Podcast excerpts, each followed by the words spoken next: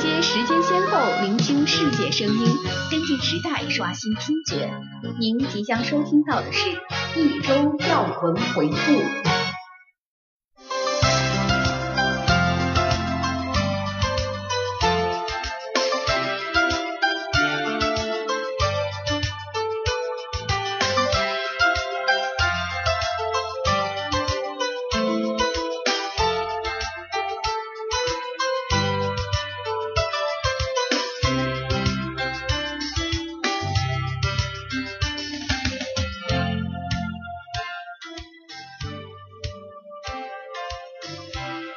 Hello，大家好，欢迎收听本期的热点追踪，我是实习主播周乔，我是实习主播安生。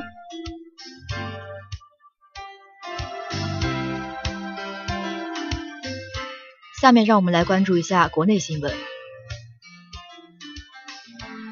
全国政协委员、京沪高铁建设总指挥卢春房十五号透露。下一步，我国将研发高速磁悬浮列车、真空管道飞行列车。未来，中国在铁路建设上将保持高位运行态势。到二零二五年，中国高铁运营里程将达到三点八万公里。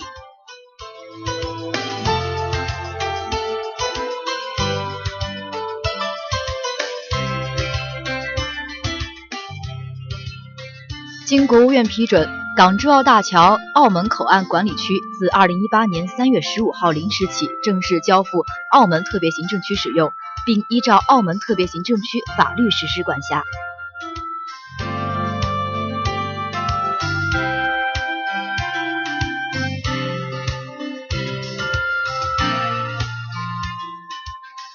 十三届全国人大一次会议选举产生新一届国家领导人。习近平全票当选中华人民共和国主席、中华人民共和国中央军事委员会主席，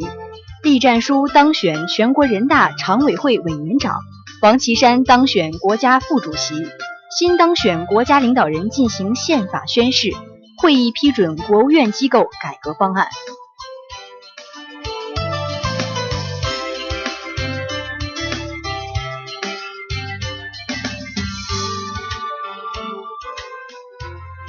十三届全国人大一次会议今日上午举行第六次全体会议，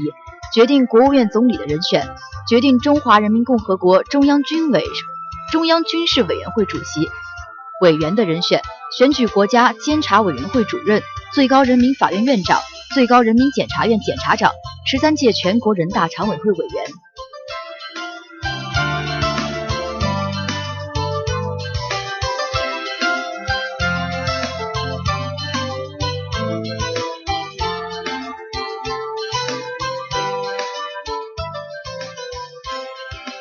业和信息化部印发关于做好电信业务经营不良名单和失信名单管理工作的通知，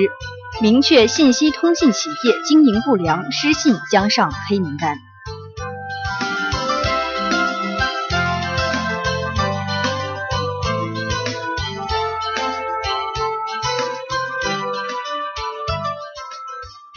环保部表示，蓝天保卫战三年目标将在“十三五”目标上再加码。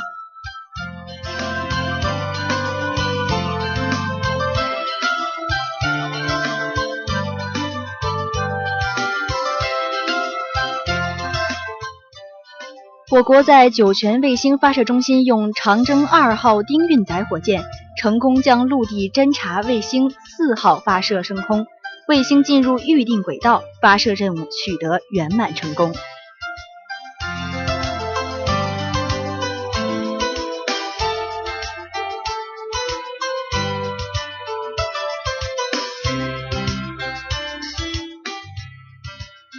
中国中铁股份有限公司表示，我国在建最长的重载铁路蒙华铁路开始全线复轨。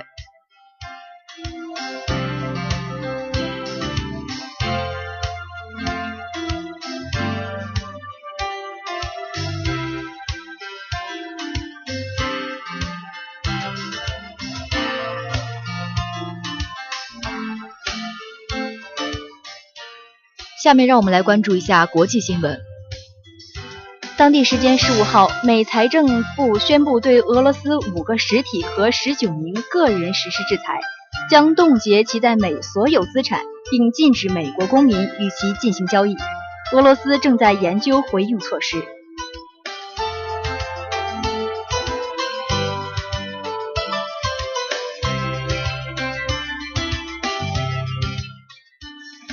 当地时间十五号，美国佛罗里达州迈阿密市一座过街天桥发生坍塌，造成至少四人死亡。据报道，这座天桥耗资约一千四百二十万美元，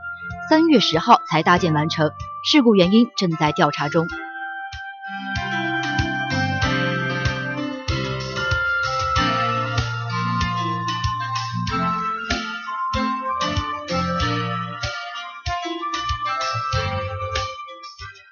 美国、德国、法国、英国领导人十五号发表联合声明，要求俄罗斯就该当前国特工在英国中毒事件作出解释。当天，俄总统普京为此召集俄联邦安全会议。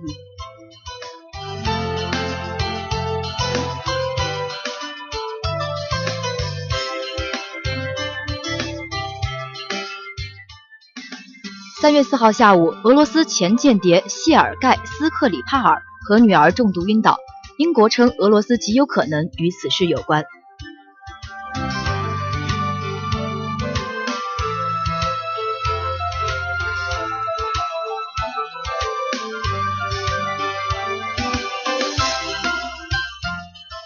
据韩国青瓦台消息，十六号下午，韩国总统文在寅同日本首相安倍晋三就半岛局势等问题通过电话交换意见，两人都认为。为了让朝鲜就半岛无核化所做的表态变成具体行动，美日韩需维持紧密联系，加强共同协作和努力。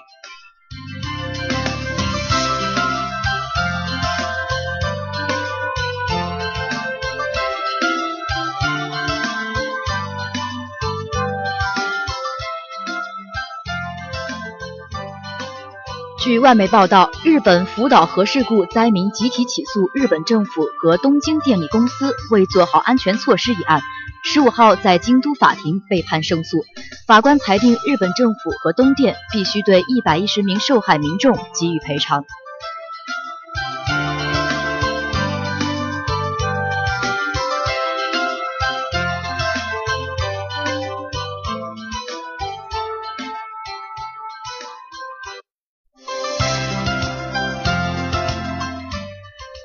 菲律宾外交部十六号发表声明说，已将该国正式退出国际刑事法院的决定以书面方式通知联合国。退出原因是出于反对将人权政治化和以人权做武器的立场。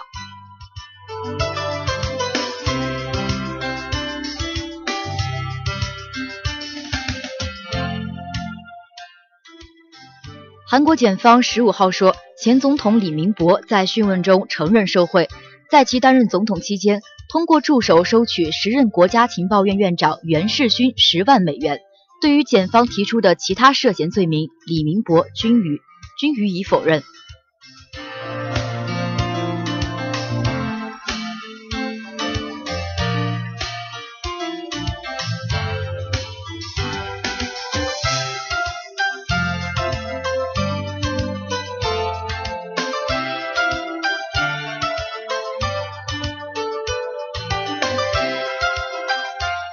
接下来，让我们一起关注社会新闻。工信部十七号消息，工信部将重点支持人工智能在家电等领域应用，到二零二零年，智能电视市场渗透率达到百分之九十以上。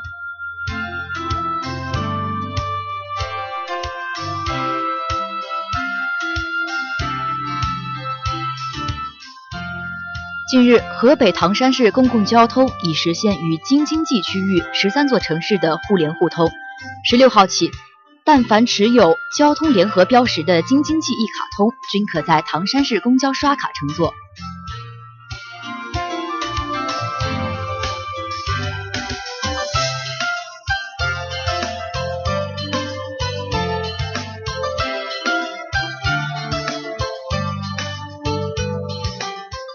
十七号，北京大部分地区出现雨夹雪或小雪，结束北京一百四十五天。二零一七年十月二十三号到二零一八年三月十六号无有效降水记录。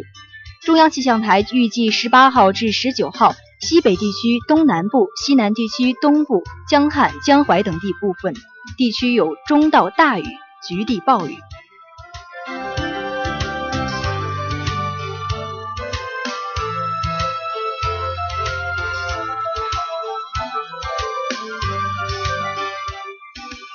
据天文专家介绍，十九号，月亮、金星和水星将在西方低空一同现身，上演双星伴月天象。届时，如果天气晴好，我国公众可在落日余晖中欣赏到金星牵手、水星约会峨眉的美丽画面。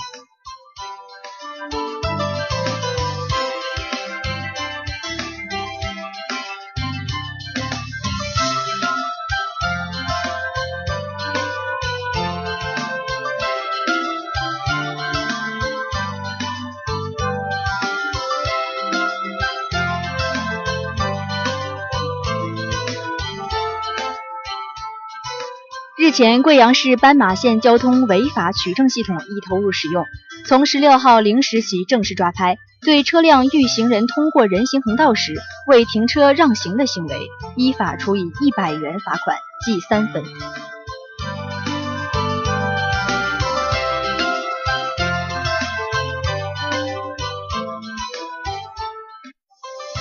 据黑龙江发改委消息，黑龙江省将出台通用机场布局规划。到二零二零年，五 A 景区通用航空服务全覆盖；到二零三零年，基本实现通用航空运营机场线线通。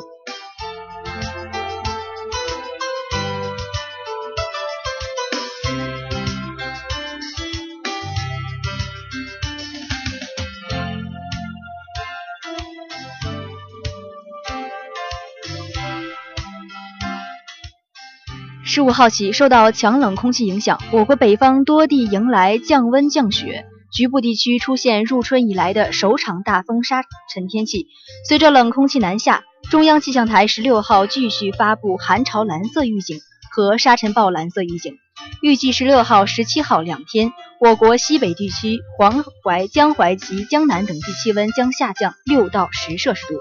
部分地区降幅达到十二摄氏度以上。黄淮及华北南部等地最低气温将下降到零摄氏度左右。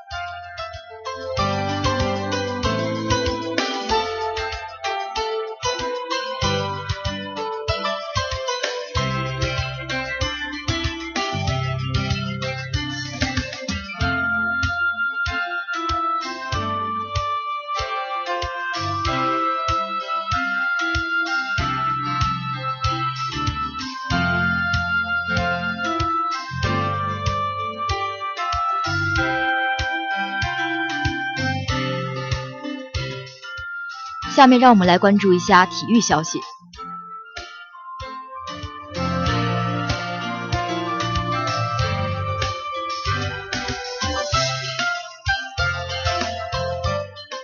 十七号，二零一八年平昌冬残奥会轮椅冰壶决赛，中国队以六比五战胜挪威队，创历史夺冠。这是中国代表团自二零零二年参加冬残奥会以来夺得的首枚金牌。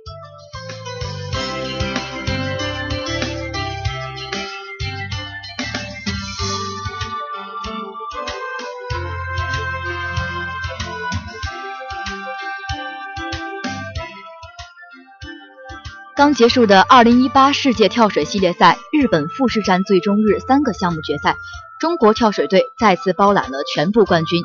战期中，施廷懋以388.05分获得女子三米板冠军，王涵以359.30分获得亚军，而练俊杰以535.15分获得男子十米台冠军，杨健以524.10分获得亚军。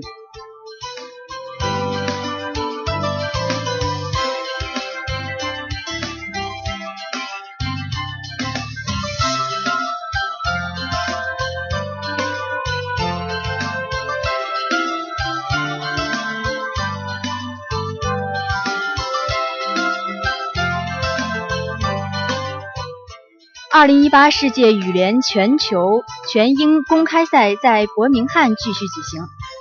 半决赛战罢，男单林丹激战三局，赢下与黄宇翔之间的内战。第十次打进全英赛决赛，将与石宇奇争夺冠军。郑思维、黄雅琼苦战三局，利克丹麦组合佩德森、克里斯蒂安森将于淘汰张楠、李英辉的日本组合渡边勇大、东野有沙争夺冠军。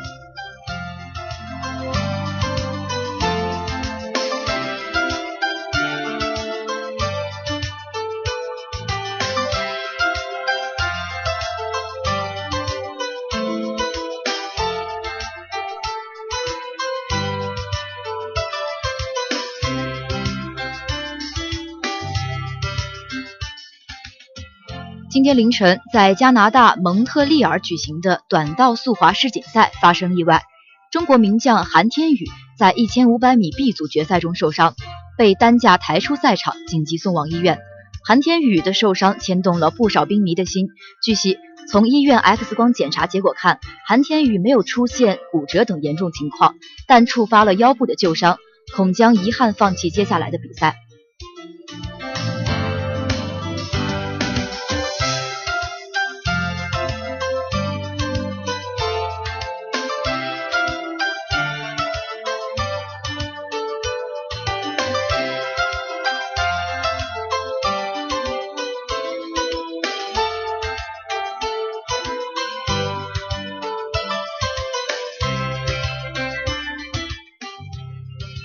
日前，国际足联官网发布消息称，二六二零二六年世界杯的举办权将通过 FIFA 所有成员国公开投票的方式选出。目前，国际足联共有二百一十一个成员国，但申办国家将不具投票权：美国、墨西哥、加拿大三国联办以及摩洛哥。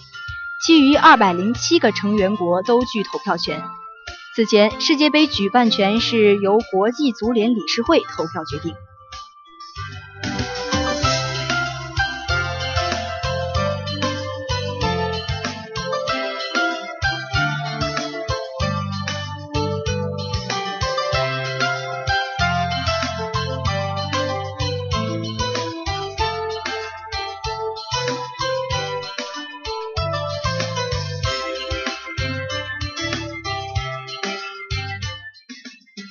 在今天骑士对阵公牛的比赛中，勒布朗贡献三十三分、十二篮板、十二助攻，最终骑士一一百一十四比一百零九赢球。上半场结束，勒布朗已经得到了二十五分、十篮板、十助攻，这是他本赛季得到的第十五次三双，也是他职业生涯第七十次三双。在 NBA 历史上，职业生涯三双次数上七十次的球员不多，勒布朗排在第六位。之前几位分别是奥斯卡·罗伯特森、魔术师约翰逊·基德、维斯布鲁克、张伯伦。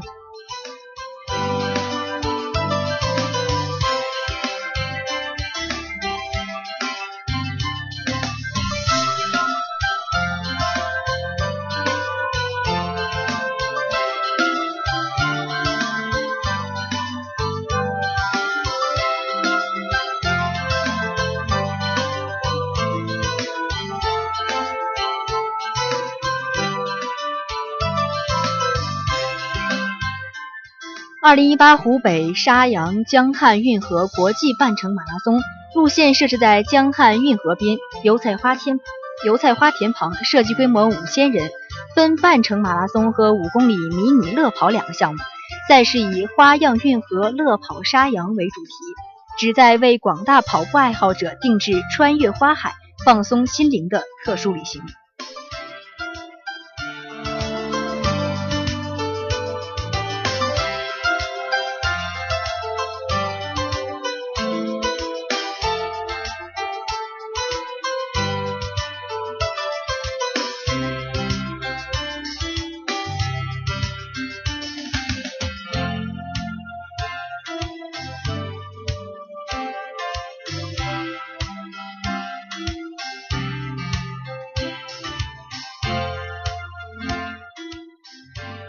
以上就是一周要闻回顾的全部内容。我是主播周乔，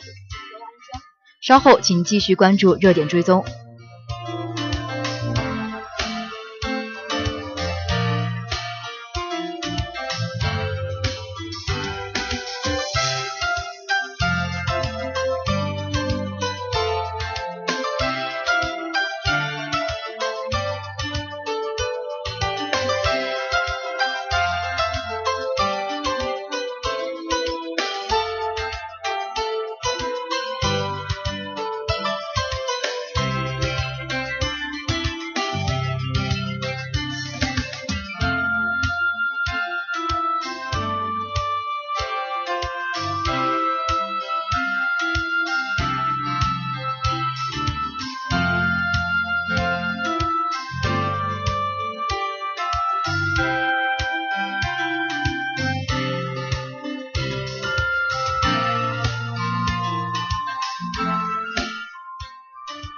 欢迎回来，这里是热点追踪，我是实习主播安生，我是实习主播周乔。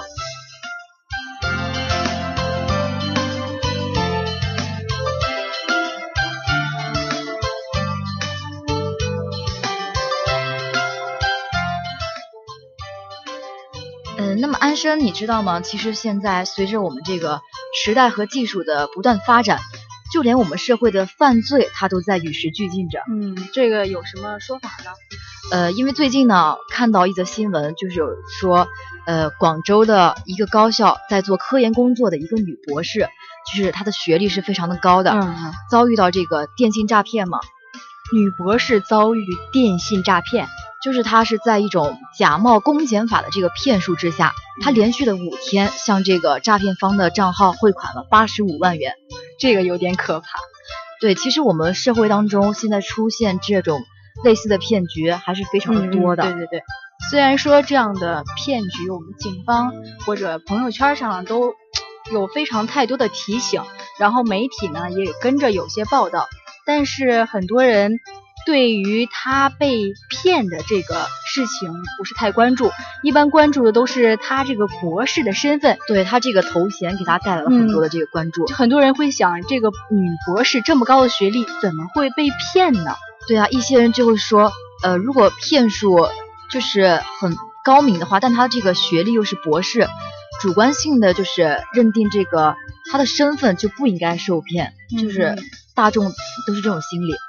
就这个时候，我们给予的可能不再是同情，很多人就是对他嘲笑，甚至是谴责。但这个时候，可恶的是骗子，不是被骗的人。对啊，其实他这个，尽管她是女博士，但是她这个被骗，我们也不应该对他就是进行嘲笑、嘲讽。嗯。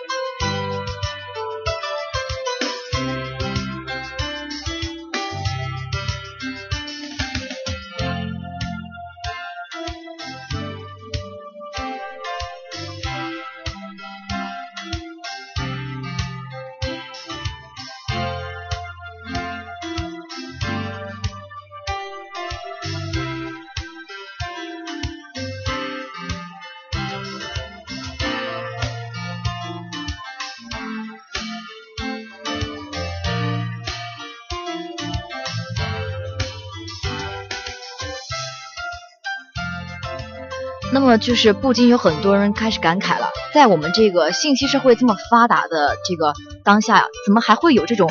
泡在实验室里十年从来不看朋友圈的人呢？嗯，是的，就是我们看到了呃洞明世事的人，他们在很多方面都非常的优秀。对，嗯，很多人都会觉得自然不会犯这样的错误，但是其实啊，精和傻它是永远是相对的，这个它是有一个对立面的。一个再精明的人呢，在他不擅长和不关心的这个领域上，他有可能会出表现出傻的一面。对对对，每个人都有自己不擅长的一面嘛。而且就是说，呃，当他们摘取科学的科学的皇冠，皇冠的时候，曾经生活上的傻，也却成为了人们津津乐道的细节。对，就像就比如说那些攀登上科学高峰的这些科学家嘛，嗯，他们在事业上就是表现都是这种精的一面嘛，但是他们往往在生活当中其实也会表现出这种傻的一面。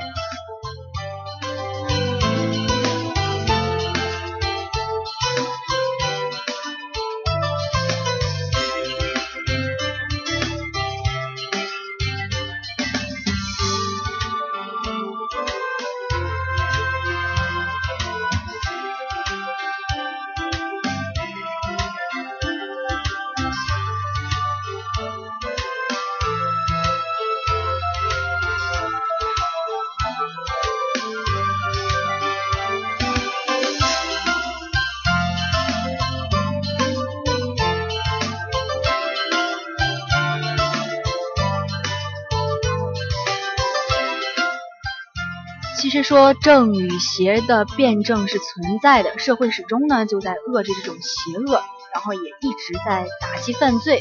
但是呢却难以的彻底。根除他们。对，在我们这个信息社会，就高科技犯罪不断涌现的这个当下呢，我们的执法部门应该努力实现魔高一尺，道高一丈的这个这种来解决这个问题。嗯，我们的这个社会公众呢，也需要提高我们自己的这个自身的防范意识。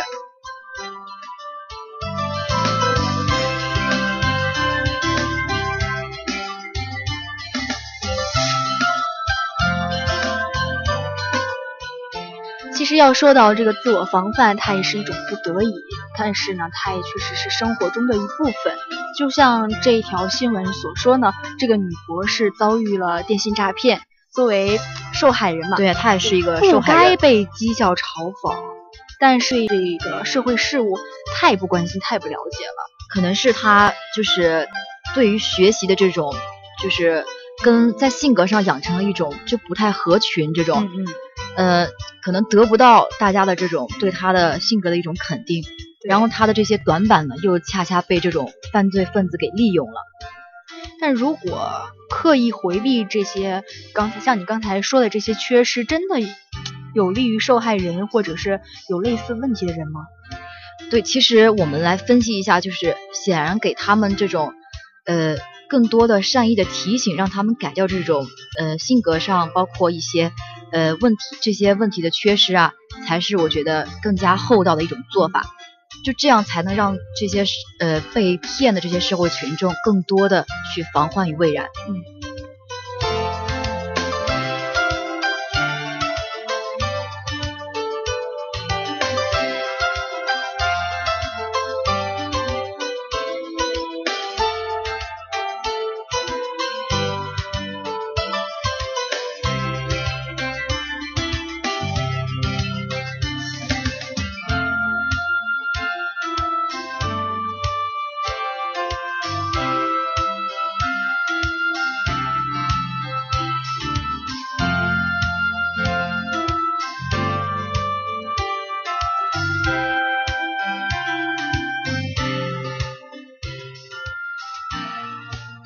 安生啊，你有没有觉得其实我们这个时间过得是真的很快啊？对对，就转眼间我们已经到了这个大一的第二学期了。嗯。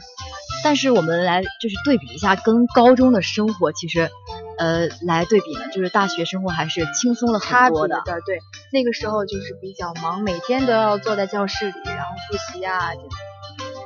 然后呢，最近呢，我看到了这样一条新闻。说近日一张大学生学习不刻苦是违法的截图被频繁转发，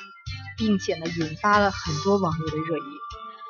就是他这个起因呢，好像就是说，因为现在各大高校就是普遍存在一种大学生不刻苦学习的这种现象嘛，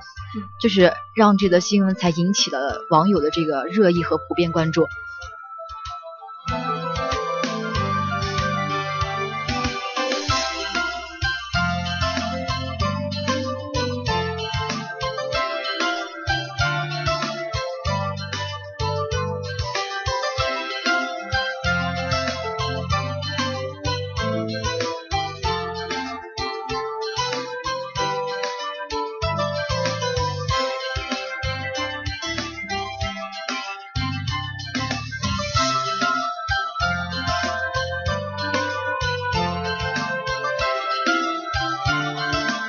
其实从我们入学之初呢，我们每个学生获取的知识就开始被呃分数名次来量化，就是我们呃一个人的好坏可能就被中考和高考评价了。对，就包括我们从小学生、初中、初中升高中的这种十几年的寒窗苦读的时间，就是为了达到所谓的那个分数线，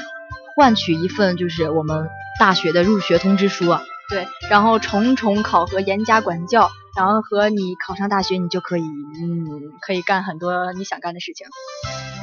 他的这种，呃，就是这种交换式的承诺，让我们这个学生一直就是刻苦的读书嘛，就可以说是不敢松懈半分的这种情况下。但是到了大学之后，我发现很多人的想法就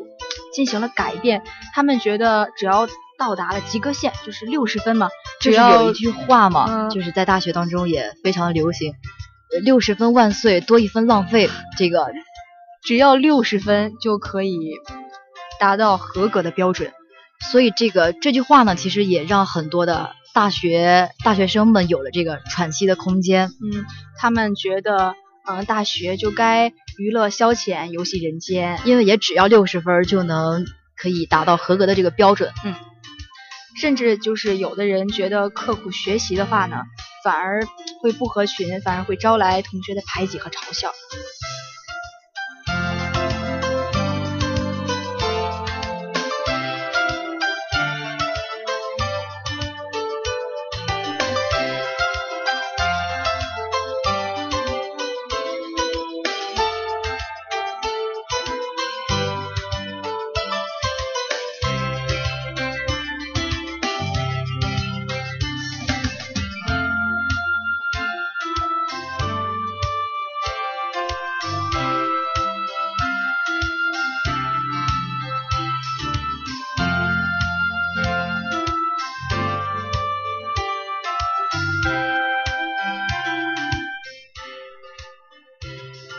实从我们中国的古代开始啊，就有一种学而优则仕的这种思想。嗯，到我们现如今的这个考上大学你就可以怎么怎么样的这种交换式的承诺呢？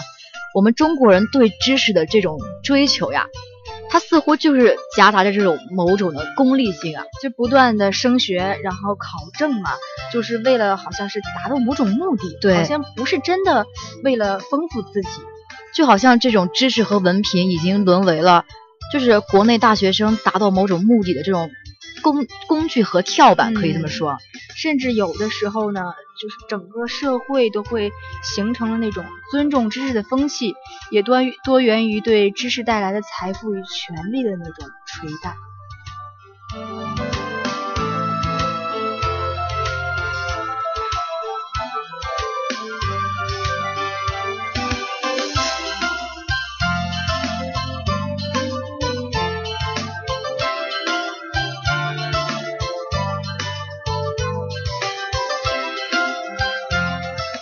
而且我在很多高校或者新闻上都能看到，说高考结束后，很多高中生毁书大潮的那种新闻，就看那个视频，真的也是很壮观那种。然后，但是呢，功利性的学习是对知识的一种浪费。浪费。嗯，他的这个其实说外部的这种刺激和这种就是让他们用这种鞭策他们去学习啊。让学习变成了一场场知识与世俗的这种交易嘛？但是我们其实不可否认，这是有短期的作用的。嗯，但是一定是不可持续的，它不是一种长期的这种效果。就是因为你说让让我们来说，就是这个奖金证书嘛，它可以把一个边缘的学生勉强的拉住，但是其实很难把它达成这种思想家，嗯，没有一种长期的这种效果。其实说这个知识，有一句话是这么说的：知识是构成人类无穷智慧最根本的因素。就是说，它不可能用任何东西来衡量的。就是有些时候，我们为了达到某种目的，就是有一点玷污了知识那种纯粹。对我们知识的纯粹就被这种功利性学习给就是玷污了，没有那么的纯净了。嗯。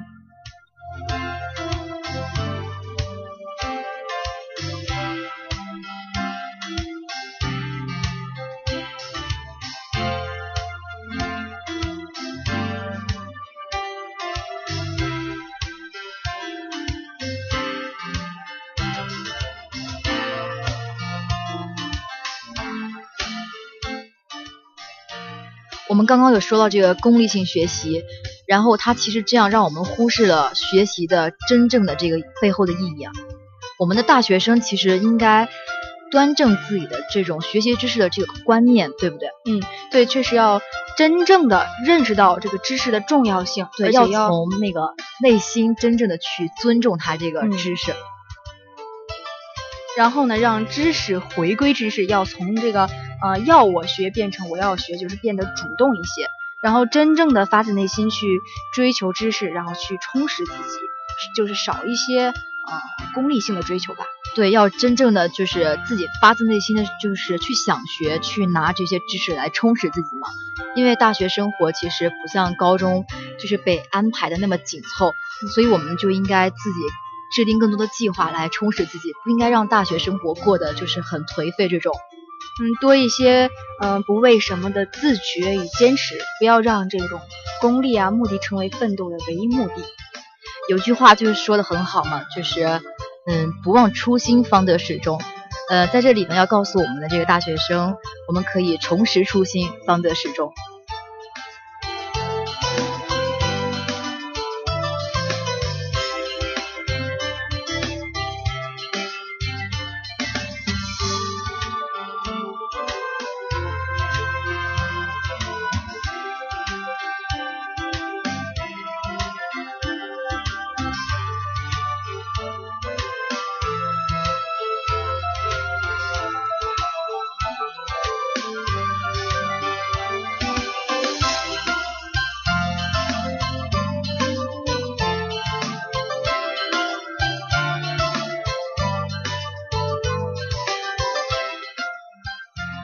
那么本期的热点追踪到这儿就结束了。我是实习主播周乔，我是实习主播安生。